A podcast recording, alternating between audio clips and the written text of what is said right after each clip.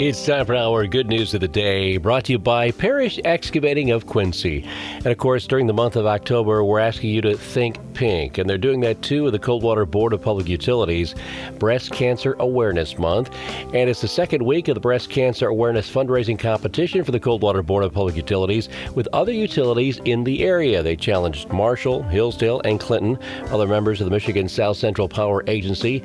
Well, the totals right now for the city of Coldwater B P U, over fourteen hundred dollars raised. City of Marshall, only fifty dollars. City of Hillsdale, seventy-five dollars. Village of Clinton, sixty-one dollars. Now, Marshall and Clinton haven't reported their week two totals, but Coldwater way out in front in this competition for the Breast Cancer Awareness Fundraising Competition, raising funds for the Susan G. Komen organization. Want more information about the fundraising effort? Contact Coldwater Board of Public Utilities. And that's our Good News of the Day, brought to you by the guys and gals at Parrish Excavating of Quincy.